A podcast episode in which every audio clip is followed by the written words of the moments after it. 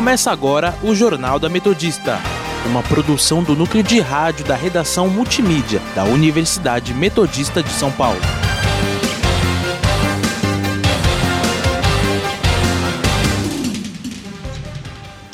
Boa tarde, eu sou a Mafê Vieira, agora são 5 horas e 6 minutos e está começando o Jornal da Metodista.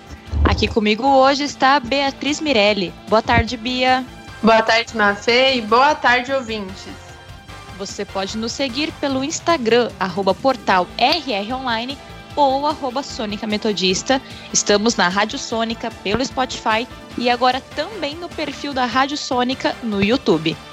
E vamos agora para as principais notícias dessa segunda-feira, dia 5 de outubro de 2020.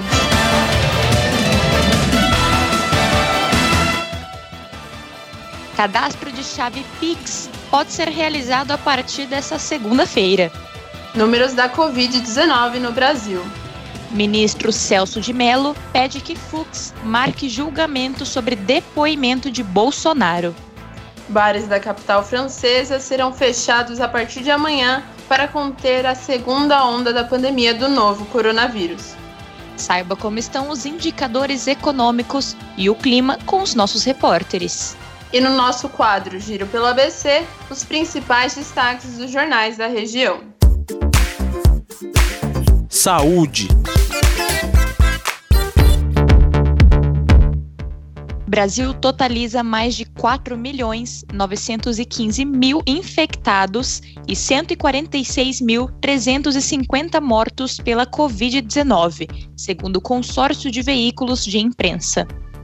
O país teve 364 óbitos pelo novo coronavírus e mais de 9 mil contaminados apenas nas últimas 24 horas.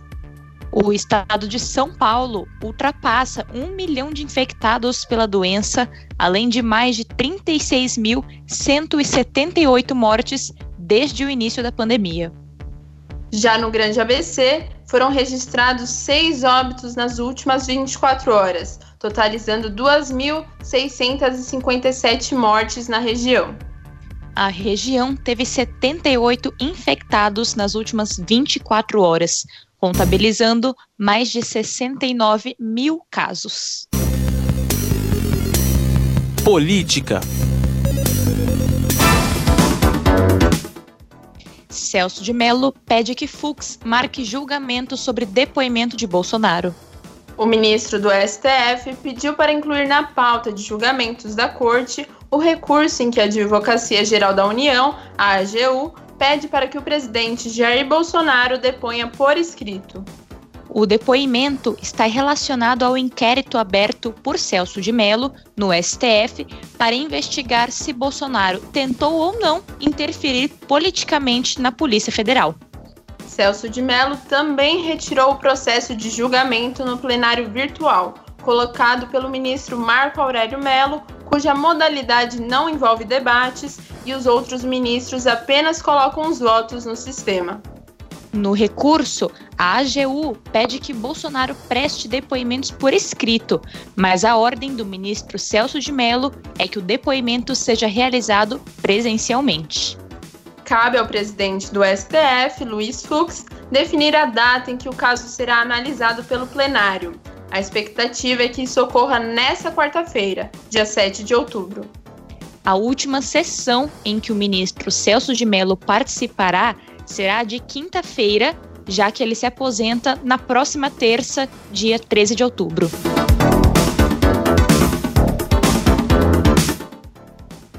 Governador afastado Wilson Witzel foi notificado nesta segunda-feira sobre o andamento do processo de impeachment no Tribunal Especial Misto, composto por desembargadores e deputados estaduais. A notificação foi publicada no Diário da Justiça Eletrônico do Estado do Rio de Janeiro. Com isso, o prazo de 15 dias corridos para que os advogados apresentem uma defesa começou a contar hoje. E depois disso, o deputado estadual Valdec Carneiro, do PT, relator no Tribunal Misto, tem 10 dias para apresentar o voto pela instauração ou não do processo de impeachment. Depois que o relatório for publicado, o tribunal se pronuncia em até 48 horas, em reunião nominal e aberta para avaliar o documento e realiza uma votação por maioria simples. Caso seja definido a continuidade do processo, o Tribunal Misto tem até 120 dias para concluir se Wilson Witzel será definitivamente afastado do cargo de governador do estado do Rio de Janeiro. Além disso, os advogados de Witzel esperam uma decisão do STF sobre o pedido de suspensão da decisão do Superior Tribunal de Justiça, que o afastou do cargo de governador. Meio Ambiente dificuldade do Ministério do Meio Ambiente em controlar queimadas e reduzir o desmatamento na Amazônia e no Pantanal aumentou a pressão para que Bolsonaro inclua essa pasta ao Ministério da Agricultura. Essa tentativa de convencer o presidente da República é realizada por empresários do agronegócio e de setores do próprio governo, que buscam mudar a imagem negativa do Brasil no setor internacional. O objetivo é que a política ambiental, principalmente de fiscalização e monitoramento, seja transferida ao Conselho da Amazônia, comandado pelo vice-presidente Hamilton Mourão. Já as outras funções administrativas seriam incorporadas pelo, ministro, pelo Ministério da Agricultura. Economia.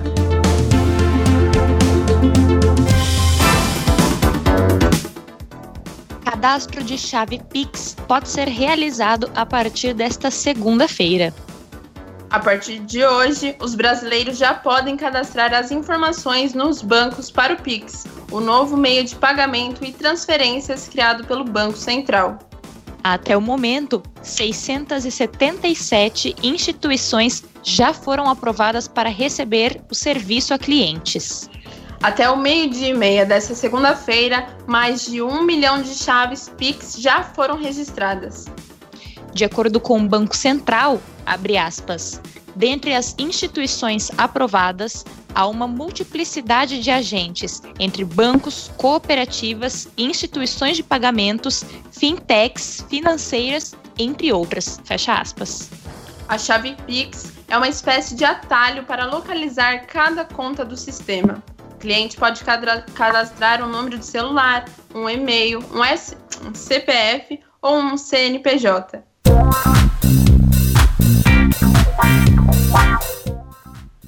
E vamos agora para o nosso quadro Entrevista do Dia. Olá a todos os ouvintes da Rádio Sônica. Eu sou Amanda Caires e ontem, infelizmente, faleceu um músico, jornalista, pesquisador e técnico de som Zusa Homem de Melo, aos 87 anos de idade. E para falar sobre o musicólogo, vamos conversar com Heron Vargas, que é doutor em comunicação e semiótica e também professor. Além disso, ele já foi membro da seção latino-americana da International Association for Study of Popular Music e tem artigos em diversas revistas acadêmicas e pesquisas envolvendo os temas de música popular, música e comunicação. É, você poderia falar um pouco sobre a carreira de Zusa e a sua trajetória? Bom, é, a carreira assim inteira eu não conheço.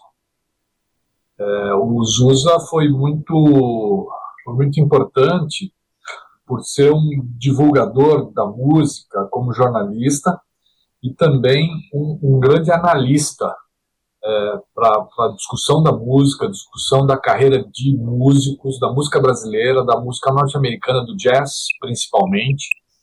Então, é, ele foi uma referência bastante importante na divulgação da música e no entendimento da música popular, né? sobretudo a brasileira. E quais foram os trabalhos mais relevantes do musicólogo, na sua visão?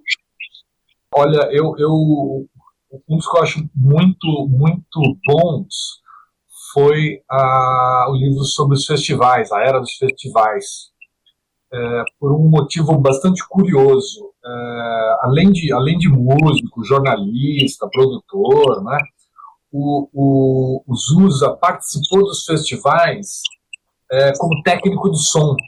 Então ele tinha algumas gravações, é, assim, feitas em fitas cassete, principalmente, e ele, como estava ali no, no, no, nos bastidores dos festivais, ele pôde acompanhar uma série de situações que não estavam nos palcos, que não apareceram na, na, nos jornais da época.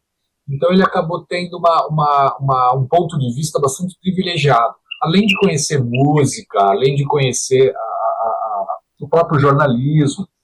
Então, e, e, nesse livro ele, ele constrói essa, essa história de uma forma muito interessante, além das coisas que a gente já sabe, esses bastidores que, que, que, que foram importantes na construção do programa, né, dos programas. Os festivais de TV foram programas de TV, eminentemente. Né?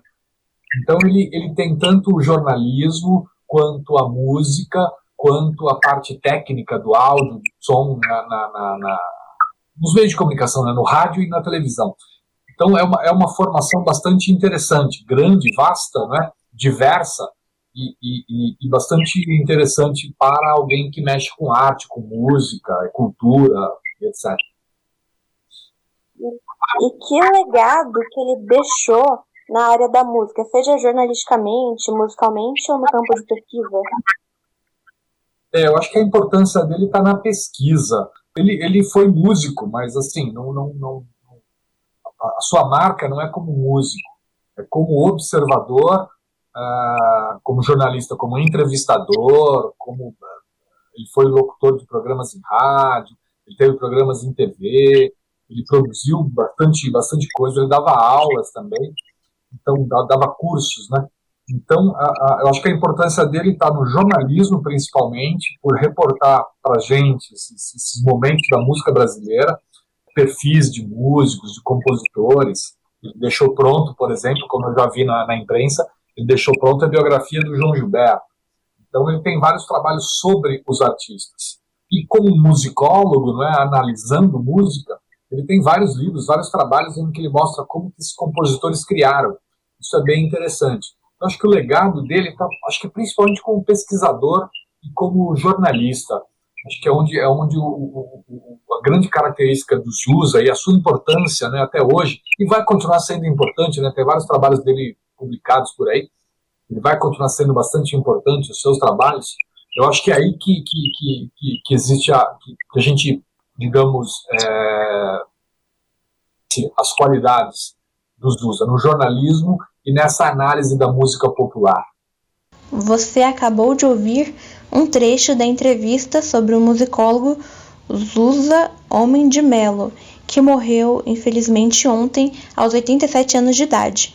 E para falar sobre ele, a gente conversou com o Heron Vargas, que é doutor em comunicação e semiótica e professor.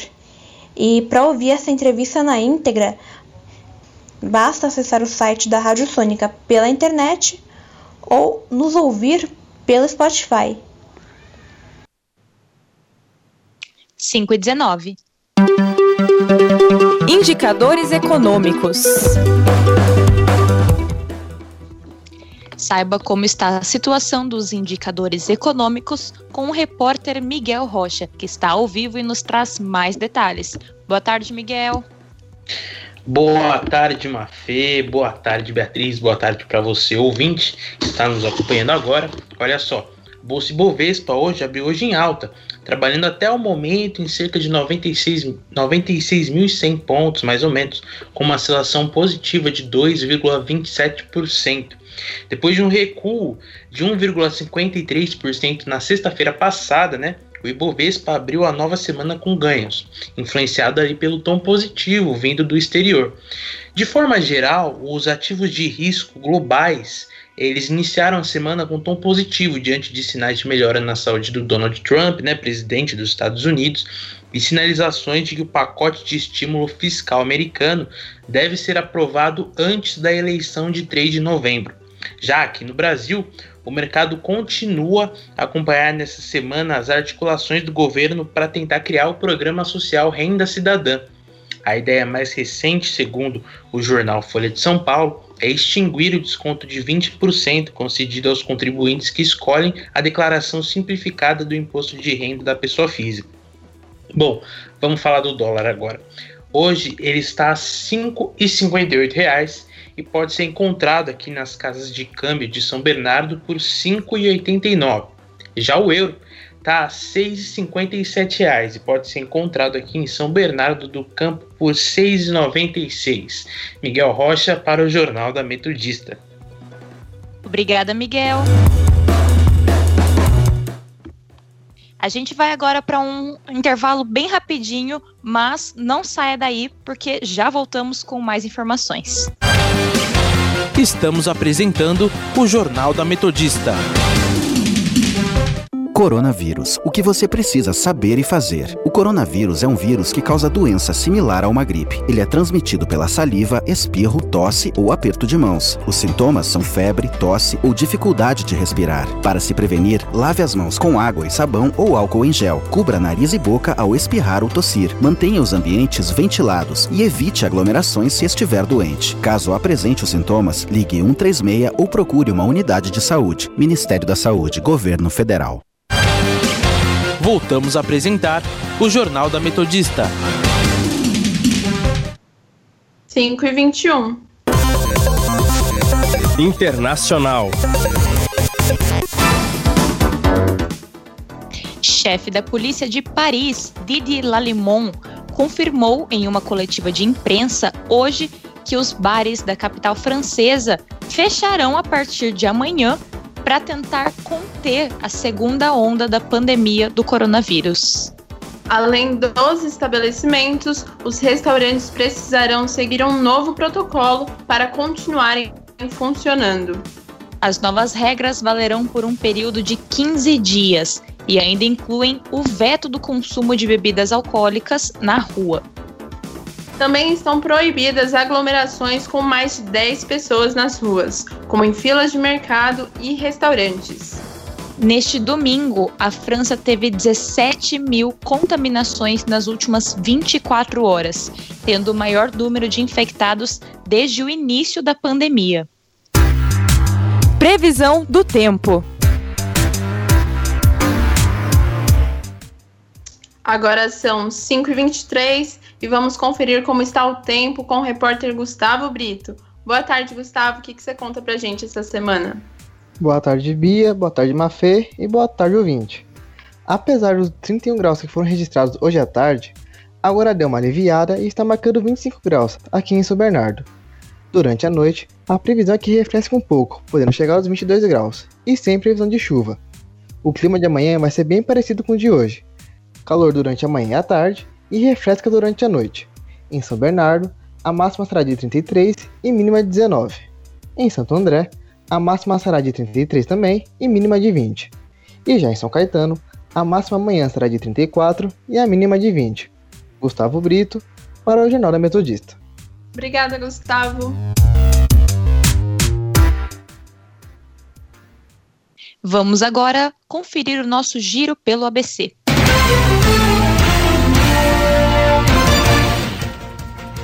Diário do Grande ABC. Pandemia aprofunda queda nos exames de mamografias na região. Repórter Diário. Pandemia, calor e falta de chuva acendem alerta vermelho para represas do ABC. ABC Repórter.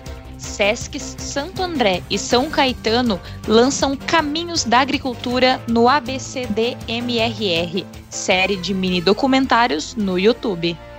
ABC do ABC. Diadema inicia a sexta etapa do programa. Aluno em casa, merenda na mesa. Rude Ramos Online. Participação feminina na política em São Bernardo é menor do que a média nacional.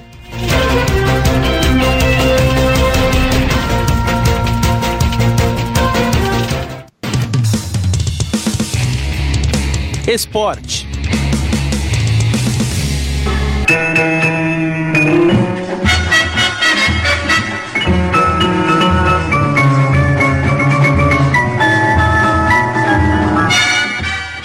Na tarde de hoje, 12 jogadores convocados pela seleção brasileira para a disputa das eliminatórias da Copa de 2022 se apresentam na Granja Comari, no Rio de Janeiro.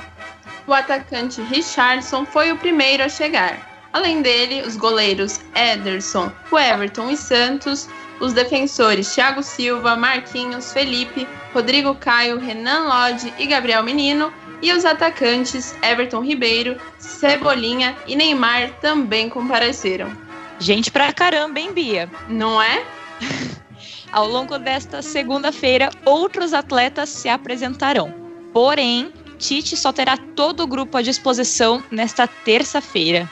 Brasil enfrenta a Bolívia nesta sexta-feira na Neoquímica Arena, em São Paulo. E depois ele encara o Peru na terça-feira em Lima. Fique agora, fique agora com a nossa reportagem.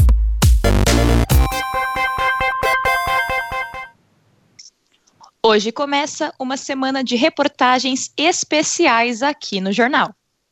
Pois é, Mafê, ao longo desses cinco dias, nós contaremos aos ouvintes qual o impacto da Covid-19 em cada setor cultural.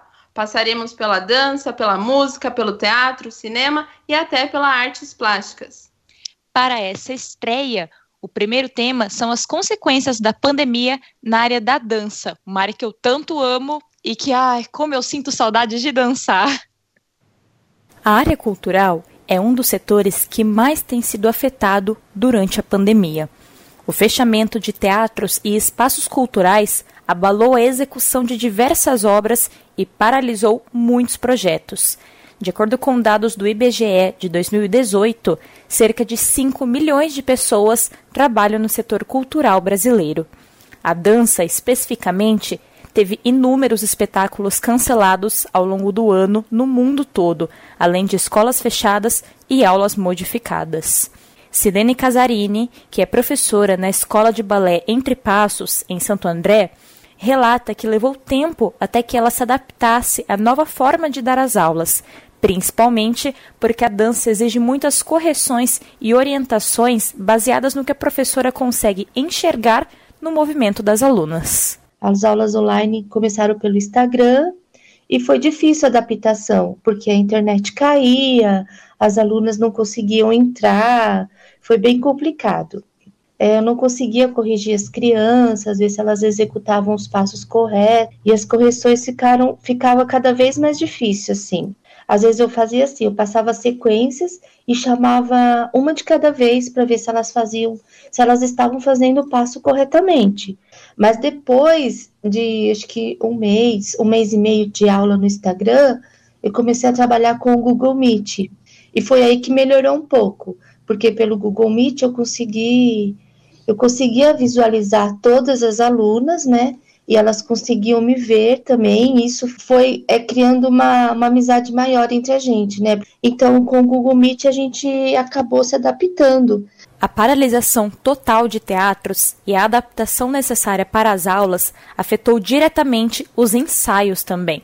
Silene Casarini conta que a turma tinha apresentações marcadas desde o início do ano, mas tiveram que refazer os projetos, já que ficaram muito tempo sem poder ter aulas presenciais. No, no início do ano, o trabalho já estava iniciando já.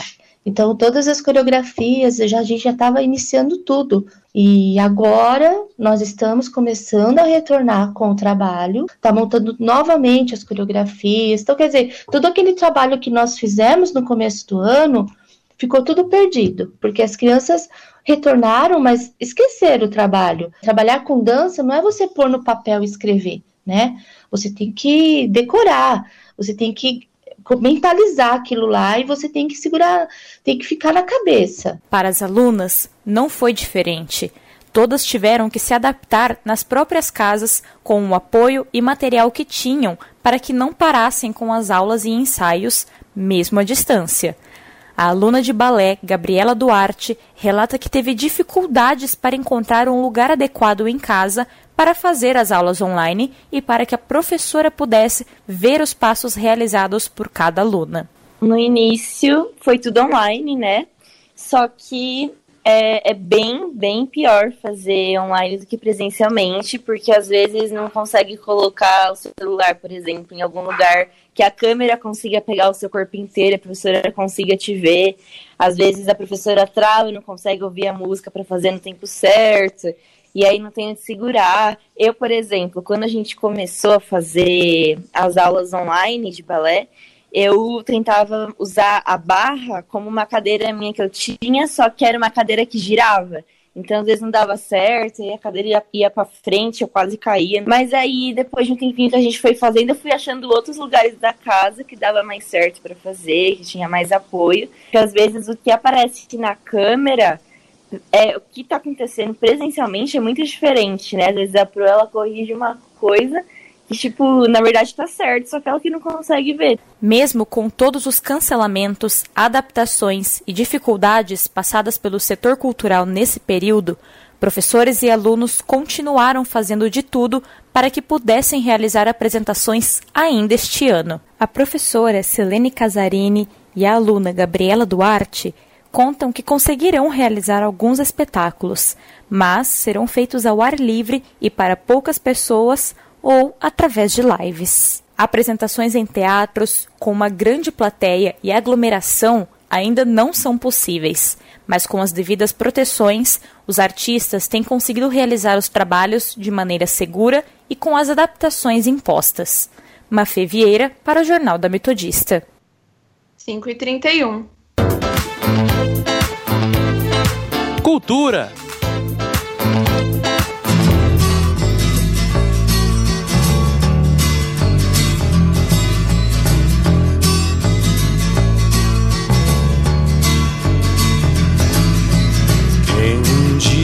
Irá dizer que existe razão nas coisas feitas pelo coração? E quem irá dizer que não existe razão? Que isso, Léo? Tava super curtindo a música aqui, pra que baixar? Enquanto Mônica tomava um conhaque no outro canto da cidade, como eles disseram. Eduardo e Mônica um dia se encontraram sem. E olha só, gente, falando de Eduardo e Mônica, o filme Eduardo e Mônica, não é mesmo? Ganha prêmio em Festival do Canadá. O longa de René Sampaio venceu categoria de melhor filme internacional no último domingo. Inspirado na música de Renato Russo, o longa foi adiado nos cinemas devido à pandemia. Gabriel Leone e Alice Braga dão vida a esse casal tão conhecido. No elenco ainda estão Fabrício Boliveira, Vitor Lamoglia e Otávio Augusto. O Eduardo sugeriu uma lanchonete, mas a Mônica queria ver o filme do Godard. Se encontraram então no parque da cidade, a Mônica de moto e o Eduardo de camelo. O Eduardo achou estranho e melhor não comentar, mas a menina tinha tinta no cabelo. E ao som de Eduardo e Mônica, do Legião Urbana, termina aqui mais uma edição do Jornal da Metodista. O jornal vai ao ar ao vivo todos os dias, às 5 horas da tarde, e reprisa às 9 da noite. E você, caro ouvinte, pode continuar nos acompanhando pelo Instagram, arroba portal RRonline ou arroba Sônica Metodista.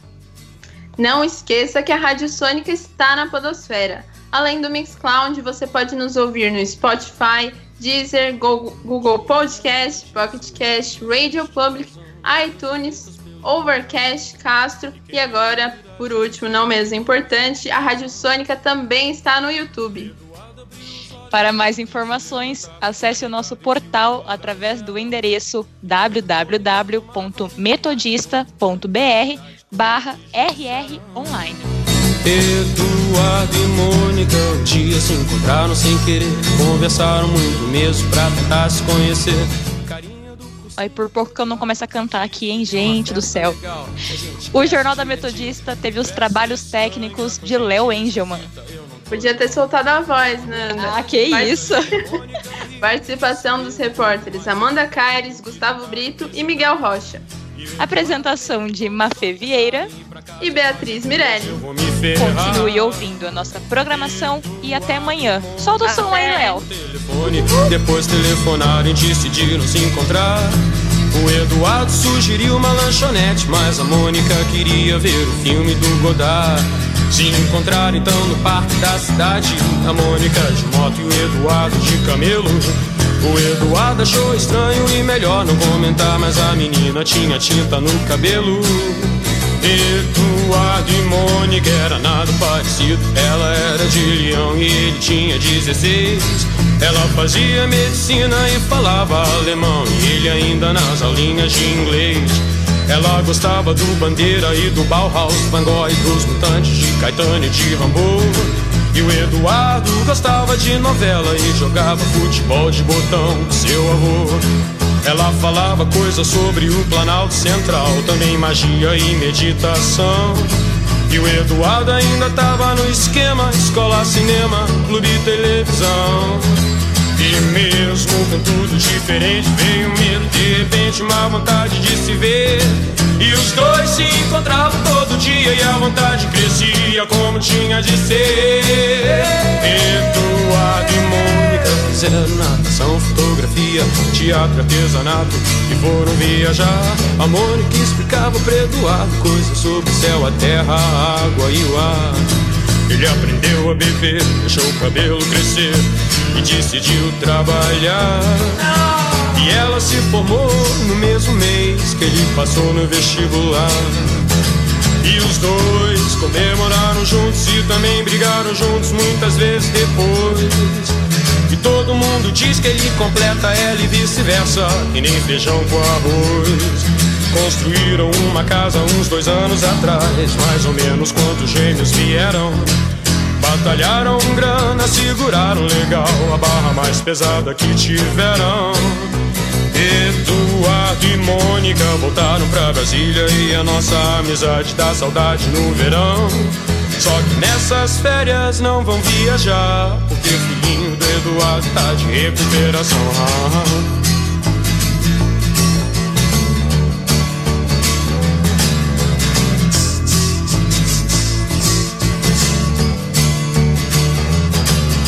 Quem um dia irá dizer que existe razão nas coisas feitas pelo coração?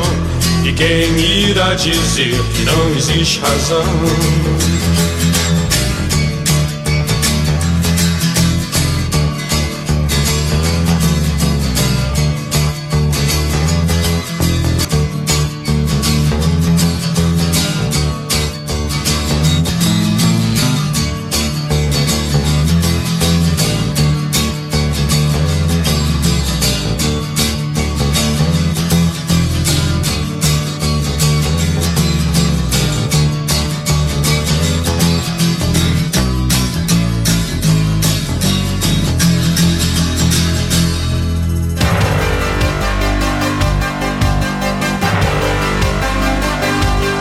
Por aqui o Jornal da Metodista. Uma produção do núcleo de rádio da redação multimídia da Universidade Metodista de São Paulo.